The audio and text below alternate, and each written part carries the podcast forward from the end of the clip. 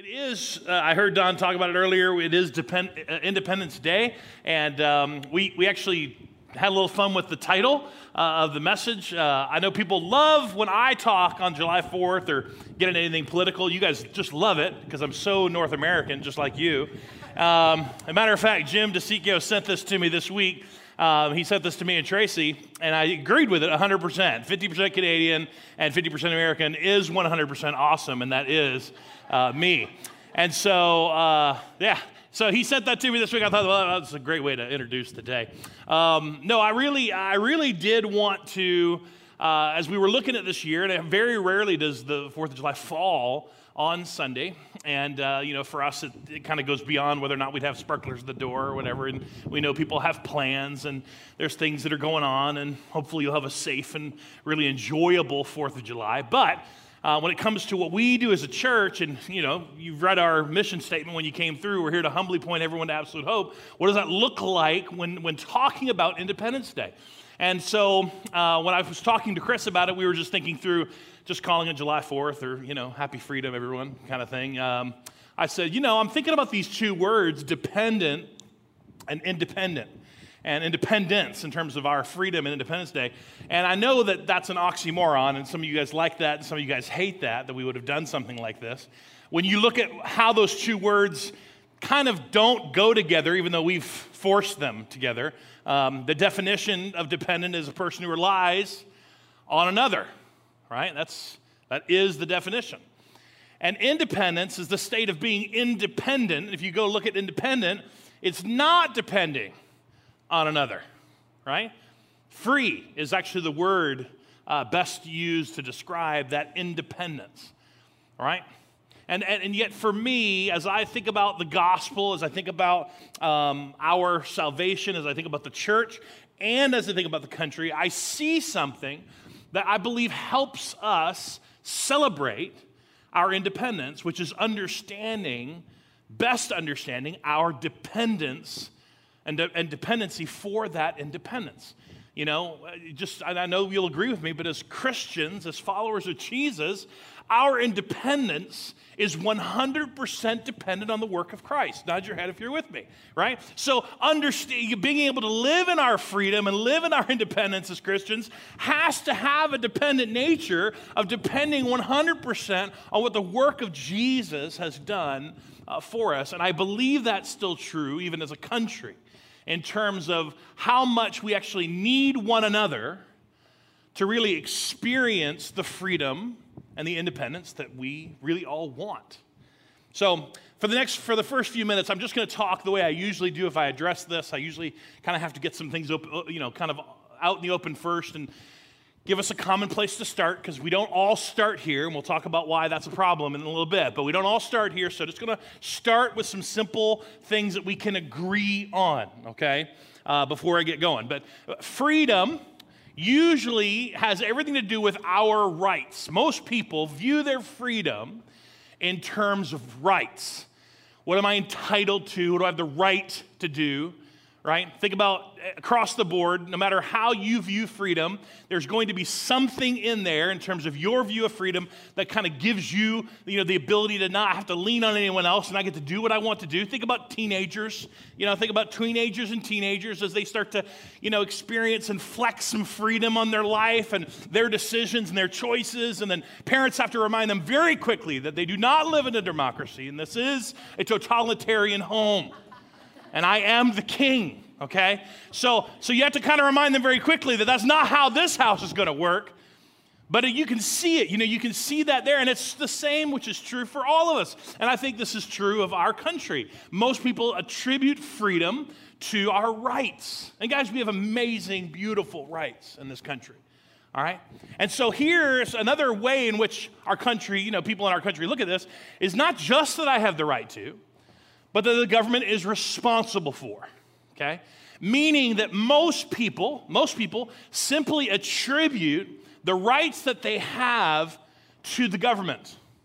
That the government has given these or bestowed these, or kind of like it's the basis of a framework, and therefore also the government is responsible to keep these, to protect these, You know, you're not fully wrong about that, but that's kind of the way most people see it. They see it from a standpoint of, well, I have the right to, this is part of my freedom, and the government is responsible for this because the government is who actually gives us our rights.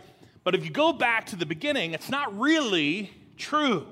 That's not really the way even our forefathers and the founding fathers and the people who really slaved over this Constitution. And again, I can't even imagine, I could barely start a company, you know, let alone start a country. I can't imagine what they had to go through, drafts after drafts after wording of some of the smartest people alive to come out with what they came out with, the great experiment as it would be known as, right? Our Constitution. But very early on, you see these words, and I don't want you to miss them, okay? The Declaration of Independence starts this way. We hold these truths to be self-evident. I mean, they're there. They're already built in. All men are created equal. They're endowed by their who? Yeah, by their Creator. They have been given, endowed by their Creator, with certain unalienable rights. And among these are life, liberty, and the pursuit of happiness. That there's something there even early on that the Founding Fathers said, you know what? Rights, these rights, so to speak, are really not government given. They're already existing. There's something that's given to us by our Creator. There's just certain things that we have the right to that's given to us by our Creator that our Constitution, our form of government should come along with, should support, should align with. Did they do it perfectly? Lord, no. Okay? They didn't do it perfectly. But that was, you understand, the heart behind it was that these rights weren't necessarily given by the country. They were given to us by God. Right? John Adams was early in the mix. You guys all remember John Adams, right? President John Adams. Good luck. Hamilton fans get this, right? John Adams, this is the picture of when King George finds out that John Adams is going to be following George Washington. It's a great song. Go back and watch it later, right? John Adams was in the midst of this in terms of helping create this Constitution. And I just want you to see what he says. He says, our Constitution was made only for a moral and religious people. It is wholly inadequate to the government of any other. It is wholly inadequate. Why? Because there just seemed to be a common, I say common, now listen, John Adams was not a professing Christian. Everybody with me on that? He was not a professing Christian, as many forefathers were not. But there was something about it that was a common understanding that, you know what? There's these rights that we really do believe are just inalienable rights that are given to us. It's not a government thing. There's something that the government's going to come along with and assist and support. And when it comes to even the Constitution, even when it comes to this great experiment, it really only works, right? When people are morally driven and religiously bound, it's really inadequate.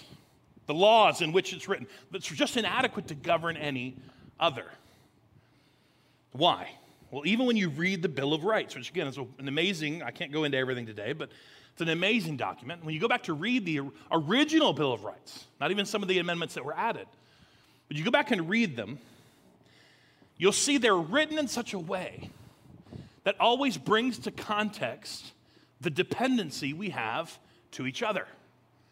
Okay, it's not just about our right to free speech and our right to free press and our right to not have to quarter soldiers anymore. Does that make sense? Like this is, I know that's not a big one we use nowadays, but that was one of our rights. When you read them, they're in context of one another because individual rights, this is what they knew, it must be coupled with individual responsibility to each other. Okay? Our individual rights are experienced in this dependent way of us having individual responsibility to each other. Here are the words, I wanted to make sure I was very clear with it. Not for one another. There are responsibilities that we take for one another in terms of ministry, in terms of calling as followers of Christ. But in terms of just the big picture, even just in terms of our country, that these rights, they're driven by individual responsibility to one another. Right? Not for one another, because we're not going to own the responsibility of someone else, but to one another, because no man or woman is an island to themselves. Okay? what you do affects me. What I do affects you. Nod your head if everybody can agree with me on this, right?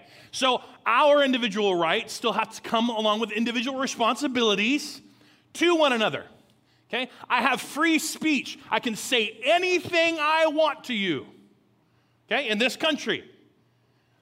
I also have to be responsible to you for the things that I say to you, right?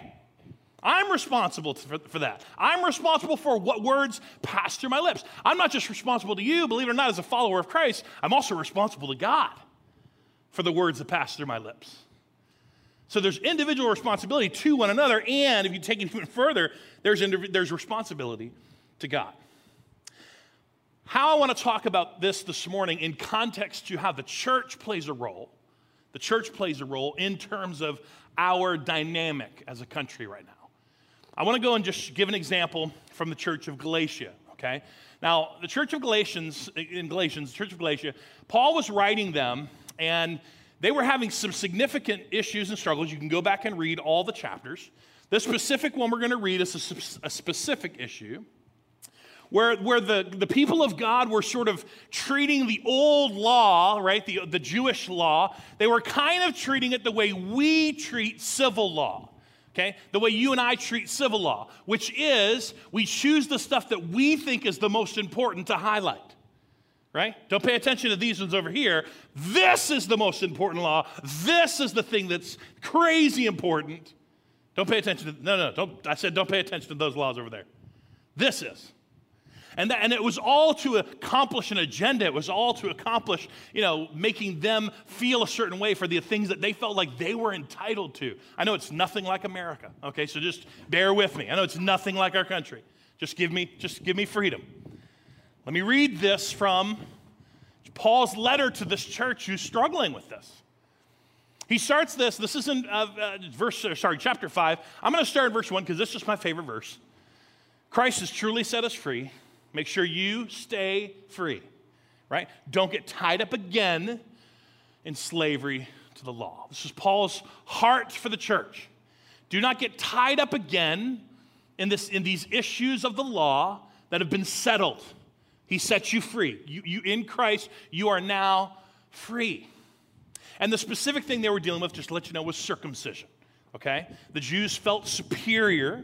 And the people who followed the Jewish laws felt superior by this physical modification and were forcing other people to do it to make them feel better. Again, not like America at all. Okay, I understand. They were forcing people to do something to make them feel better and to sort of be like, everybody's going to be in line with God if we just follow this one rule. Okay, keep going. And later on he says, you were running the race so well, who has held you back from following the truth? Like, you were doing good, but something happened. You got tied up again. What happened? Who held you back? And he goes on to say, it certainly isn't God, for he's the one who called you to freedom. By the way, I don't know if you know this, but it's been for a long time, it's always been mankind's tendency to blame God for our problems, right? To blame God for the things that we're struggling with. It's always been our problem. He says, it certainly isn't God. I know you're blaming God. He says, but this false teaching, talking about this whole thing that circumcision gives you versus doesn't, it's a little yeast that spreads through the whole batch of dough, okay? This one little problem. You've decided it's going to be one little law that you're going to uphold from the Jewish law, and I'm telling you, it's going to be a problem for the rest of the faith. It's going to be a problem for everything if you hold tightly to this. Then he goes on to say this, verse 13. You, my brothers and sisters, were called to be free, but do not use your freedom to indulge the flesh. Other versions say to indulge your sinful nature, but rather serve one another humbly in love. You've been set free. There's a purpose with that freedom, to serve one another humbly and in love. The entire law is fulfilled by keeping this one command, talking about how Jesus summarized it, right? Love your neighbor as yourself. This is the summary of the great commandment.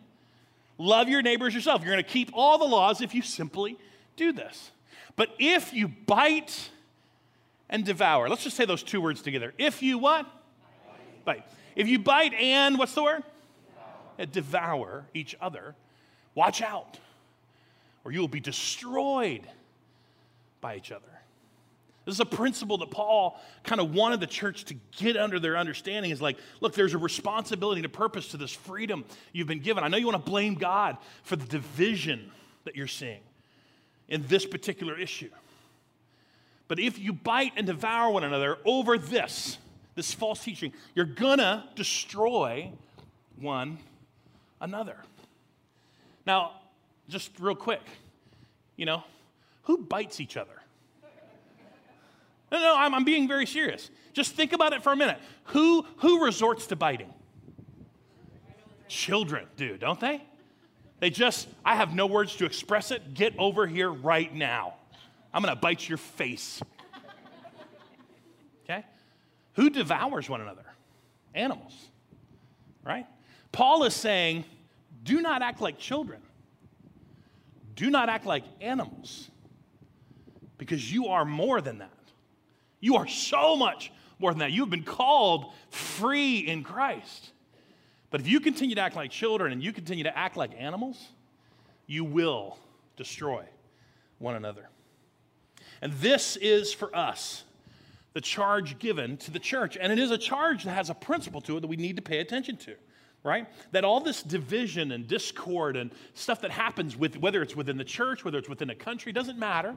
All the division and discord that we engage in always is rooted. It's always rooted in selfishness. It's always rooted in pride, right? When you divide, it has to do with the individual fighting against an individual. It has nothing to do with anything else. It starts as a root of pride and selfishness. And let's just be honest. Even the things that you claim to engage in division over, that you don't think have anything to do with you. It has to do with a people group or a cause or whatever the case is. I'll be honest, it still has everything to do with you. You want to be seen morally superior. You want to be seen, backing the right cause versus the wrong one, the right person versus the wrong person. It still has everything to do with you. There's still a root of division that comes in this sort of selfish, pride-driven way. Matter of fact, Paul says it this way to the church in Philippi. He says, I don't want you to do anything out of selfish ambition or vain conceit. This is the whole passage where he talks about, I want you to have the attitude that Jesus had. Don't do anything out of this selfish ambition or vain conceit. Rather, in humility, value others above you. Not looking to your own interest, but each of you to the interest of others.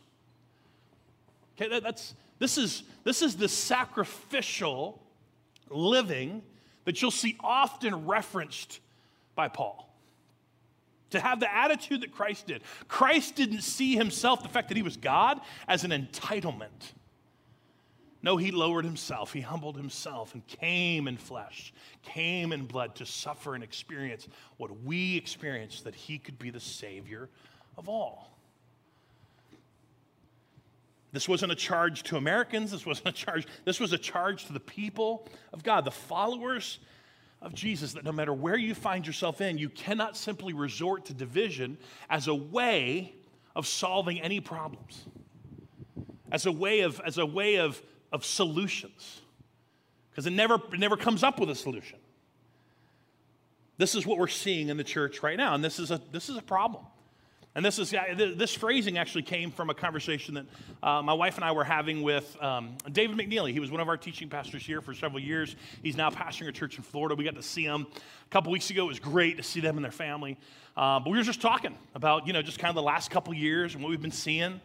And this is a phrasing that really just hit the nail on the head for me, because it was kind of where my heart was for this message, is that God's ecclesia, God's church, okay, we're talking about the big C church, right? Was really marked early on by its unity. And their unity was in theology and Christology. The reason I add Christology there is because, from the time of the early church on, churches have struggled with allowing certain, I would call it secondary theological things, to divide them. Yet, they were able to still unite over what was the only thing that they needed to make sure they united over, which was who was Jesus. What was Jesus' role in our salvation. And so there's churches that can divide over, you know, speaking in tongues and other things that they make theological arguments about and doctrinal arguments about, but they still can unite in Christology. They can still unite over who Jesus is in their study of God. And that was how the church was marked, was in unity. And that has always been the goal. But what we're seeing more and more in the church is what we're seeing in our culture.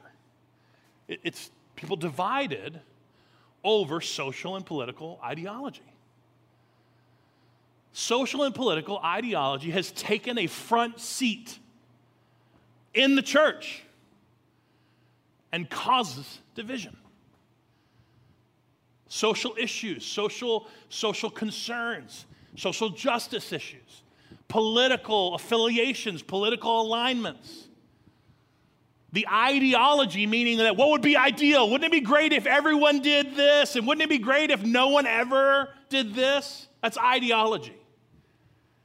And in the church, we're seeing this division, not over theology, not a God-centered view of the world, where man is broken and always moving away from God, never towards him, and why we all need Jesus. We're not uniting over those things. We're dividing over the problems of humanity. And here's the problem with social and political ideology. Humanity's the problem, but they also think humanity's the solution, right? It's either like completely devastating and deplorable, the human nature, or it's altruistic, which means we assume the best. Oh, they would never take advantage of people. They would never do that. And they're still talking about humans. You guys with me? They're still talking about the problem and the solution. This is creeping its way into the church, and it's really causing a problem. Why? Because in a country or a church, doesn't matter. In the country or church, there's something built in. God built this into the fabric of the design of humanity. Division is going to cause weakness and dysfunction, period. Division causes weakness and dysfunction. Unity unleashes power around purpose. Period. Study history, study scripture. You're going to see it alive and examples in both, right? Division is always going to be the step before nations fall. Division was always the step before churches fail. Division is always what happens, okay? And the more extreme it gets, the more polarizing it gets, there are no more problems that can be solved, right? Because destruction is the only other choice. That's something God built into humanity. So we see it in the church. We see it with God's church. We also see it in countries and nations. In the church, you see it as well. You see it, well, I was going to say one more example in the countries, whether it's good, I just want you to hear this. It could be a good purpose or a bad purpose. We saw it with the Nazi regime. Didn't we? That a unified group around that purpose was extraordinarily powerful and destructive to millions. We also saw it in the end of World War II, post Pearl Harbor, where the United States came and solidified and unified the Allied forces to win the victory. I mean, we see it in the good and the bad. That idea of unity. Destruction's the same way. I mean, divisive, there's only the few possible good examples I can give you, but it works. It's just part of the nature of what God created. We see, and I love this, in Genesis 11. This is after the flood, and mankind has multiplied and multiplied. I think Pastor Don talked about this, you know, a while back in one of our Genesis things. But, you know, there's the Tower of Babel. If you don't know the story, it's just ridiculous. All people spoke the same language and kind of got together and started to build a city and started to build basically an empire that they wanted to reach God and become God. And they thought they could do it. And here's the problem. The words that are given to us is that they are people of one language and one purpose, and what they began to do, now no purpose, nothing they purpose will be impossible for them. This is what God said. Nothing they're going to do is going to be impossible for them because they're together in one purpose and they're together in one language, which is why he split the languages and he scattered the nations, because their purpose was wrong. Their purpose wasn't right. And yet he brings them back. At Pentecost, he brings all the languages back to the unity of who Jesus is. Right? He brings all the nations back. He brings all the languages back. Language was not going to be a divider anymore when it came to the one thing that would unite, which would just be the person of Jesus Christ. We see this, again, example, time after time after time. And I want the church to understand its role. Now, I'm going to give a really quick little, this is free, you didn't pay for this at all. This is just simple, little thing right here, okay? I want to talk about these two words and be very careful about them. Nationalism and patriotism. There's a little bit of an issue happening in the last several years of Christians kind of falling in line with what would be considered kind of a Christian or nationalist movement in our country, and nationalism it can be in any country. Okay, it's just a best way to describe nationalism is just this idea of like, you know, God bless America and no one else. You guys with me on that? Right? Or God bless. We would never say that because we're much more lofty. So we'd say God bless America more than everybody else, right? Just make sure it's more God, right? And the problem with nationalism is it creeps into the church, it creeps into God's people because they claim one thing, they state one thing, they talk about Jesus as the Savior and God as the ruler and reigner, but they respond and they react to cultural and social issues as if Trump or Biden is the Savior. You guys with me on that? No, nobody here. I'm talking about other people now, okay? I'm talking about other people. Okay, that's the problem with nationalism is it can creep into your testimony as a follower of Jesus if you're not careful, because there is a way in which you and I function as if what we say with God's in control, but we're absolutely convinced that the country is going to hell in a handbasket unless we get the judicial Supreme Court back. Everybody with me? Okay, you don't have to confess right now. I'm just saying like this is a problem. Now, patriotism in and by itself, I don't believe is a problem in our country.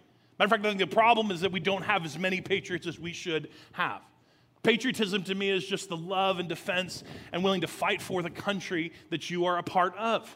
Okay, and I think of pastors all across this world that I love. David Lemiso is a great example. He's one of our partners in Kilgoris. He would absolutely consider himself a patriot of Kenya. Why? Because he loves Kenya, and he loves the people. And it's not without its faults, okay? It's not without its government's faults and problems, but he would be a patriot and fight for his country. And I believe there are Christians and, you know, that do that in America. But there's a line that you do have to be careful about, okay? That, you know, when you're a patriot and you're a Christian, you know, you are one of those who wants to defend your country and would fight for your country. That's fine. But you need to understand you still are a temporary citizen, right? This is a temporary home to a heavenly citizenship. That's where we belong. And as long as we're treating it as if we're good stewards of the blessings we've been given. If you were born here, you are already blessed. If you're born and raised in this country, you are blessed. And just like Jesus told us to do with our blessings, what did he do? You've been given 5 bags, baby. You better put that to work. You better use that investment. You better leverage what you've been given. People are born all over this country that don't have it. And you're called to use it. You're called to steward it well. That's my version. That's my view of patriotism. And I believe Christians should have that, even with all the warts and faults and issues we see. But here's the deal. Okay, this is why it happens. Nationalism creeps into Christian culture because for some reason the church people began to think that our country was supposed to be the moral and religious conscience of the world. That was never the case. We already have something for that. It's called the church. It's called the kingdom of God.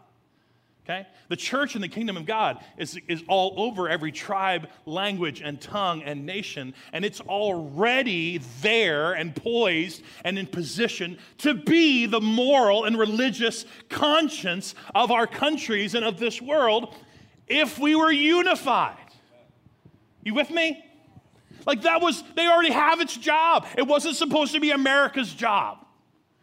And that's how it bleeds into Christians. Here's where Paul writes the church in Ephesus. To always be humble and gentle and be patient with each other, making allowances for each other's faults because of your love.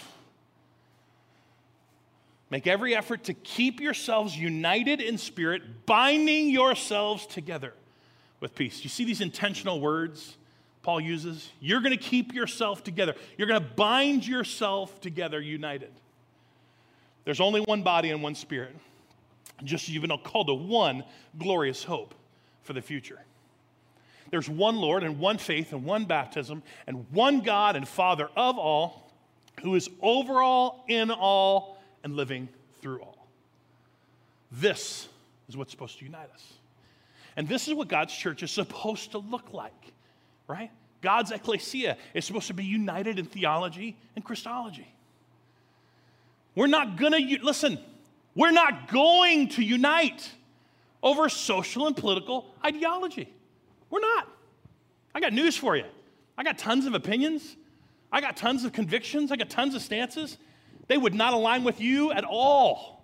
You with me? There's going to be something. You'd look at me, if we had a long conversation about all those ideologies, you'd look at me and be like, man, you're nuts. How could you possibly think that? Well, I do. That's just where I am in my life.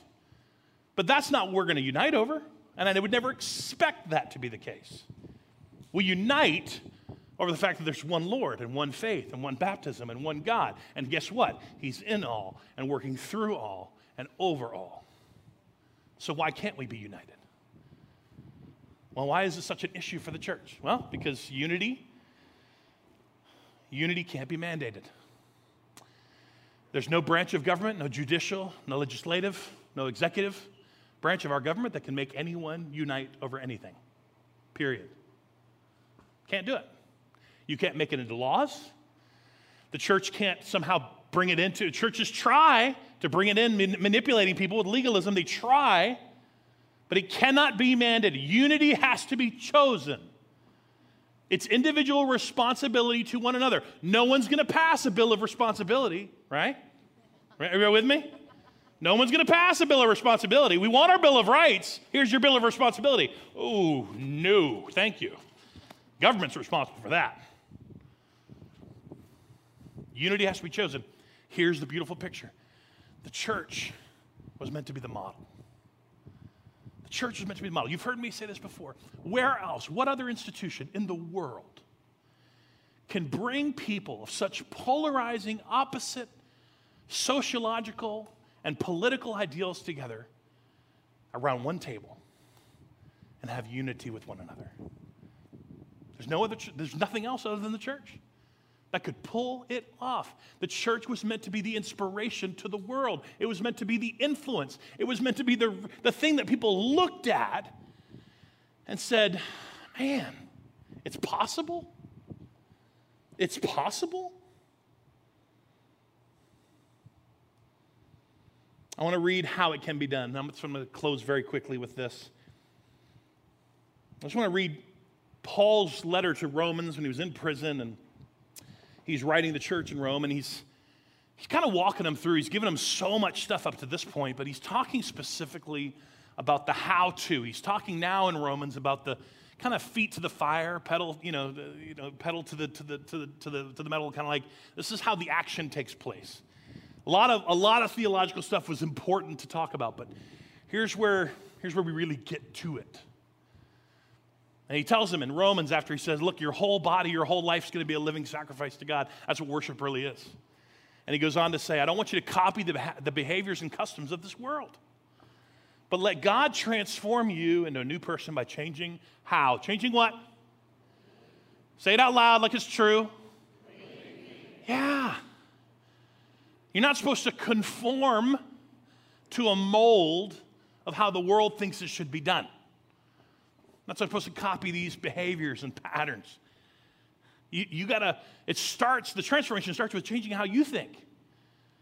Changing your steps and your actions about it. It wasn't going to be the same way. Jesus told the disciples one time, they were arguing about the kingdom of God. Jesus, who's going to be on your left and right? Can I be it? Can me and my brother do it? Because there's going to be like a throne, right? Everybody has a throne. Can we sit on the left and right of power of you? And Jesus says, as over in Mark, he said, look, guys, come here, teachable moment, come here, family meeting, okay? You know how the rulers of this world lord it over people and officials flaunt their authority over those under them? You know how the world does it? Yeah.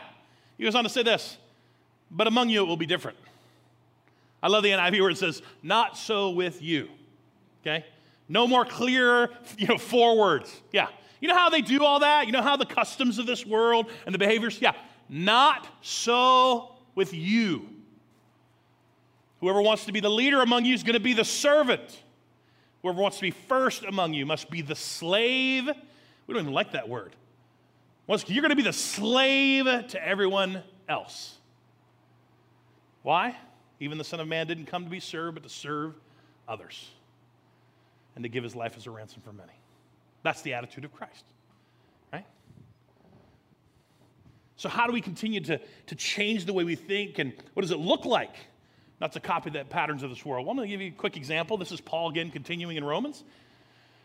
Don't just pretend to love others. Really love them.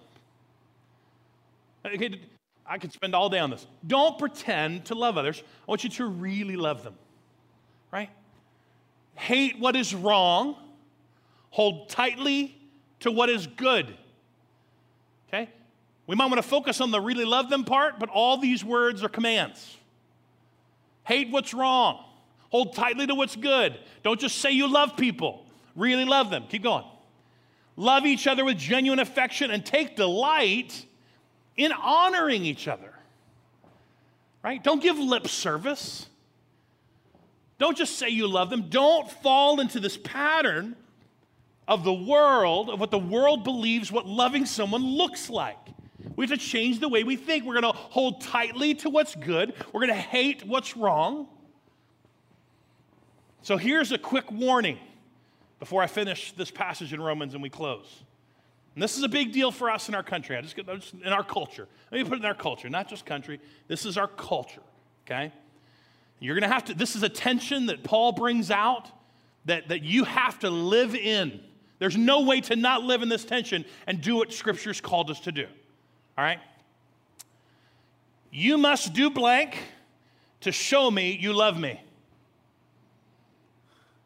And I stole this last part from my wife because she's smarter than me. It's worldly thinking shrouded in virtue signaling. You must agree with me about critical race theory in order to support me in racial reconciliation and to show me you love me. You must recognize my gender fluidity and my personal pronoun choices. You must affirm my sexual orientation and my lifestyle to show me you love me. You must support my legal reproductive rights that this country has given me. Fill in the blank.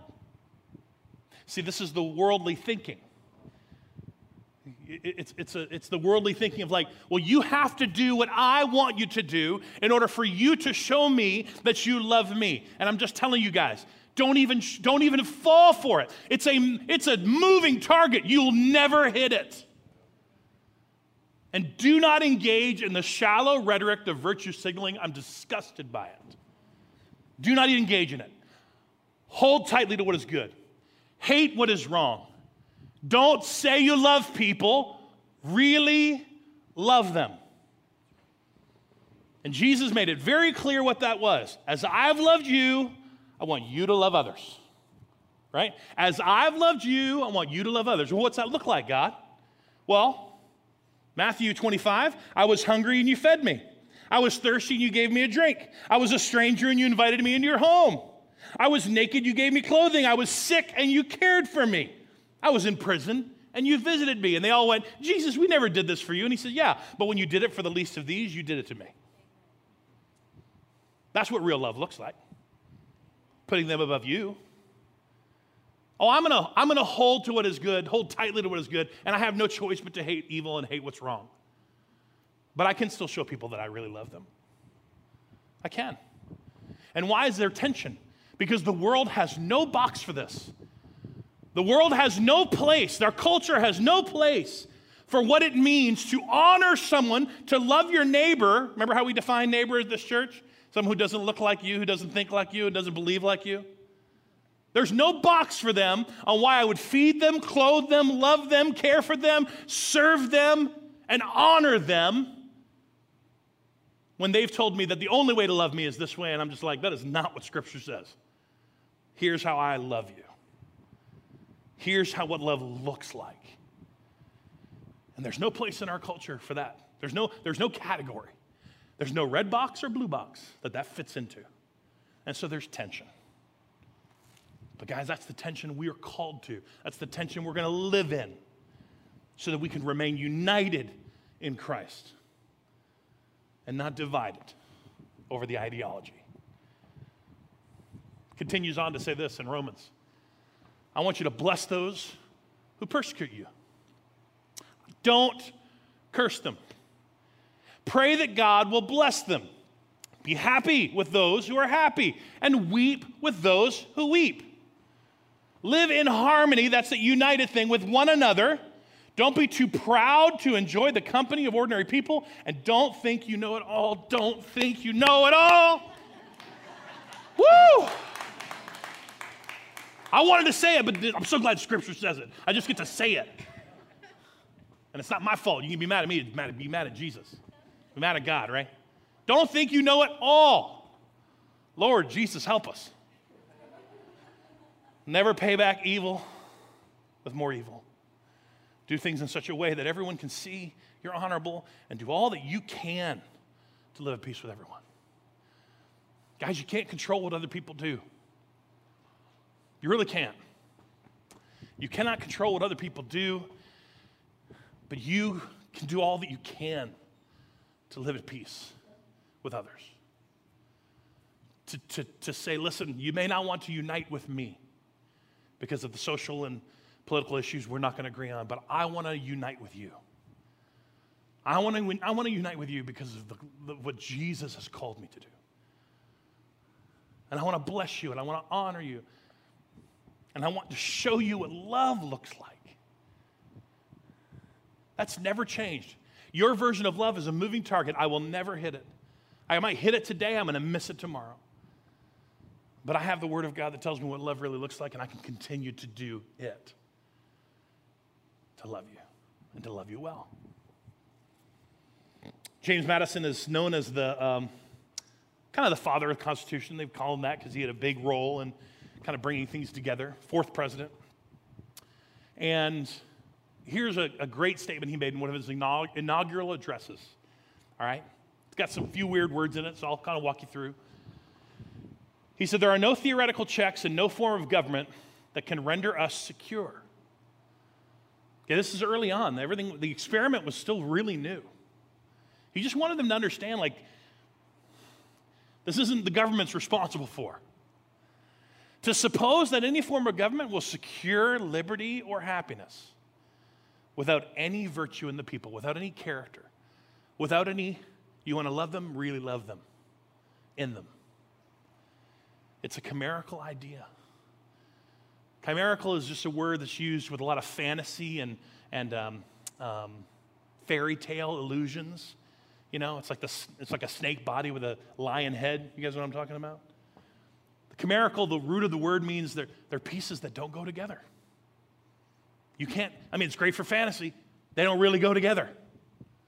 It's a chimerical idea to assume that the government's going to be responsible for and can accomplish the things that you altruistically think that they will do without it coming from the individual responsibilities to one another and the dependency that we have on one another to experience our independence. Doesn't happen. Dependent and independence is something I just want us to think about as you celebrate today, okay? Celebrating. I want you to celebrate Independence Day. We live in this incredible, amazing country. I want us to celebrate it well. Celebrate with your family. Make sure your family knows why you're celebrating today. And remember our role, okay? Our role as the church is supposed to go first. The church is supposed to be a model of what it means to unite, even though we're going to disagree. Listen, I'm telling you, we are not always going to agree on social and political ideology. Wouldn't it be great if? Wouldn't it be great if no one ever? Wouldn't it be great if we all just? Okay, we're not going to agree on that. We're not supposed to unite over that. We're supposed to unite, okay, as a church, unite over who Jesus is and what he does to bring us together. And I'm just saying it, myself, last couple years, the church as a whole, our church, you may have allowed, because it's a pattern and custom of this world, the world, our culture did a fantastic job of helping us assume the worst of everyone. And I'm just telling you, as many of you guys have allowed division and discord to creep into your hearts about other believers and other people in this church, you just need to repent about that. Repentance is easy. Repentance is recognize you're wrong and say you're sorry. That's it. Recognize you're wrong and say you're sorry. And I've had to have personal times of just, things I've, you don't know it because I don't post it. I'm much smarter than you. But I've had division creep up in my heart over posts and issues and conversations and things that I've heard and comments to me, and I feel it in me. And I have to remember that that's not the goal. And the division is the enemy. The division and discord that I was feeling was the enemy, and I needed to recognize I was wrong and repent and say I'm sorry to God, because I was going to, no matter what, I don't care what you, I don't care that we are so polar opposites. I love you, and I'm going to unite with you in Jesus Christ, and you and I are going to be the model. You and I are going to go first. You guys, listen, we're going to be the example of a church that does not divide over social and political ideology. But we will absolutely unite because of who Jesus is. Let's pray together. Father God, I'm just thankful for this country, just warts and all. Just failures and all. You've taken us a long way, and you're going to continue to take us even further. God, I pray for our leaders. I pray for those right now who are having to make decisions that, gosh, I don't even know if I would be able to make. God, I pray for the churches in this country that are reeling from the division over social and political issues and ideologies that they were never supposed to. That the enemy has crept in the door and has gotten a foothold in the hearts of believers. God, would you just change us, challenge us, help us repent of those things? Today, as we celebrate independence, may we remember the dependency we have on one another. God, that's because of what you gave us. It's the model you showed us, that we're called to live in this world to one another. God, it's only by your grace and it's only by your Spirit that you give us the power to do so. We are so weak in our flesh. We are so weak in our human nature. Jesus, it's got to be you. It's got to be you through us. And I pray that all over the world, that as churches begin to make this turn, we would regain the influence, the right kind of influence and unity, to become the conscience for the world. God, it's only for your kingdom that we strive and live to see people be a part of, and your kingdom at work in the lives of people this church, the lives of this community, that we want to connect with and be unified with, that we can begin to see the changes you want us to see. We pray all this in your name, Jesus. Amen.